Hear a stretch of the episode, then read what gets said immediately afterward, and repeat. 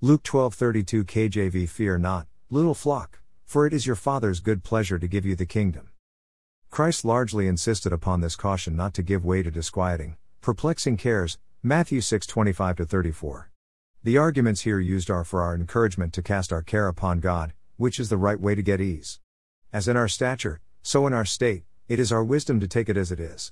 An eager, anxious pursuit of the things of this world, even necessary things, ill becomes the disciples of Christ.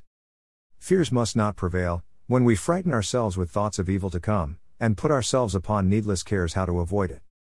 If we value the beauty of holiness, we shall not crave the luxuries of life.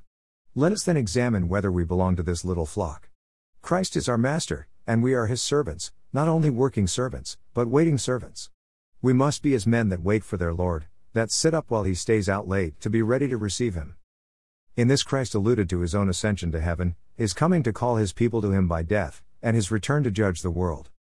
We are uncertain as to the time of his coming to us, we should therefore be always ready. If men thus take care of their houses, let us be thus wise for our souls. Be ye therefore ready also, as ready as the good man of the house would be, if he knew at what hour the thief would come. Most pretend they would have heaven at last, yet they care not for holiness now, they would have the end without the beginning. Here is the outward sign and seal thereof in baptism, called therefore the washing of regeneration. The work is inward and spiritual, this is outwardly signified and sealed in this ordinance.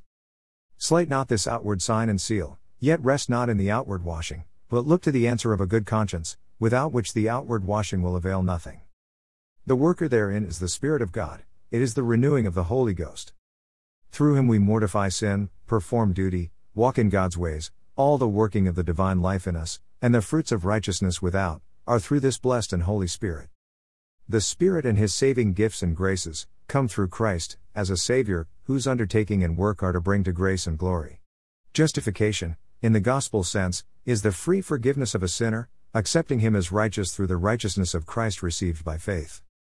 God, in justifying a sinner in the way of the gospel, is gracious to him, yet just to himself and his law.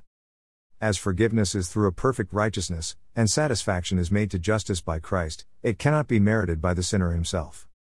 Eternal life is set before us in the promise, the Spirit works faith in us, and hope of that life. Faith and hope bring it near, and fill with joy in expectation of it. Please remember these articles are the work of a humble servant of Yeshua doing his bidding as a watchman sounding the trumpet to warn of impending danger within the assembly. May our Father abundantly bless each one of you with wisdom and discernment to go forward as his modern day disciples. Thou wilt keep him in perfect peace, whose mind is stayed on thee, because he trusteth in thee. Trust ye in the Lord forever, for in the Lord Yeshua is everlasting strength. Isaiah 26 3 4. Robert.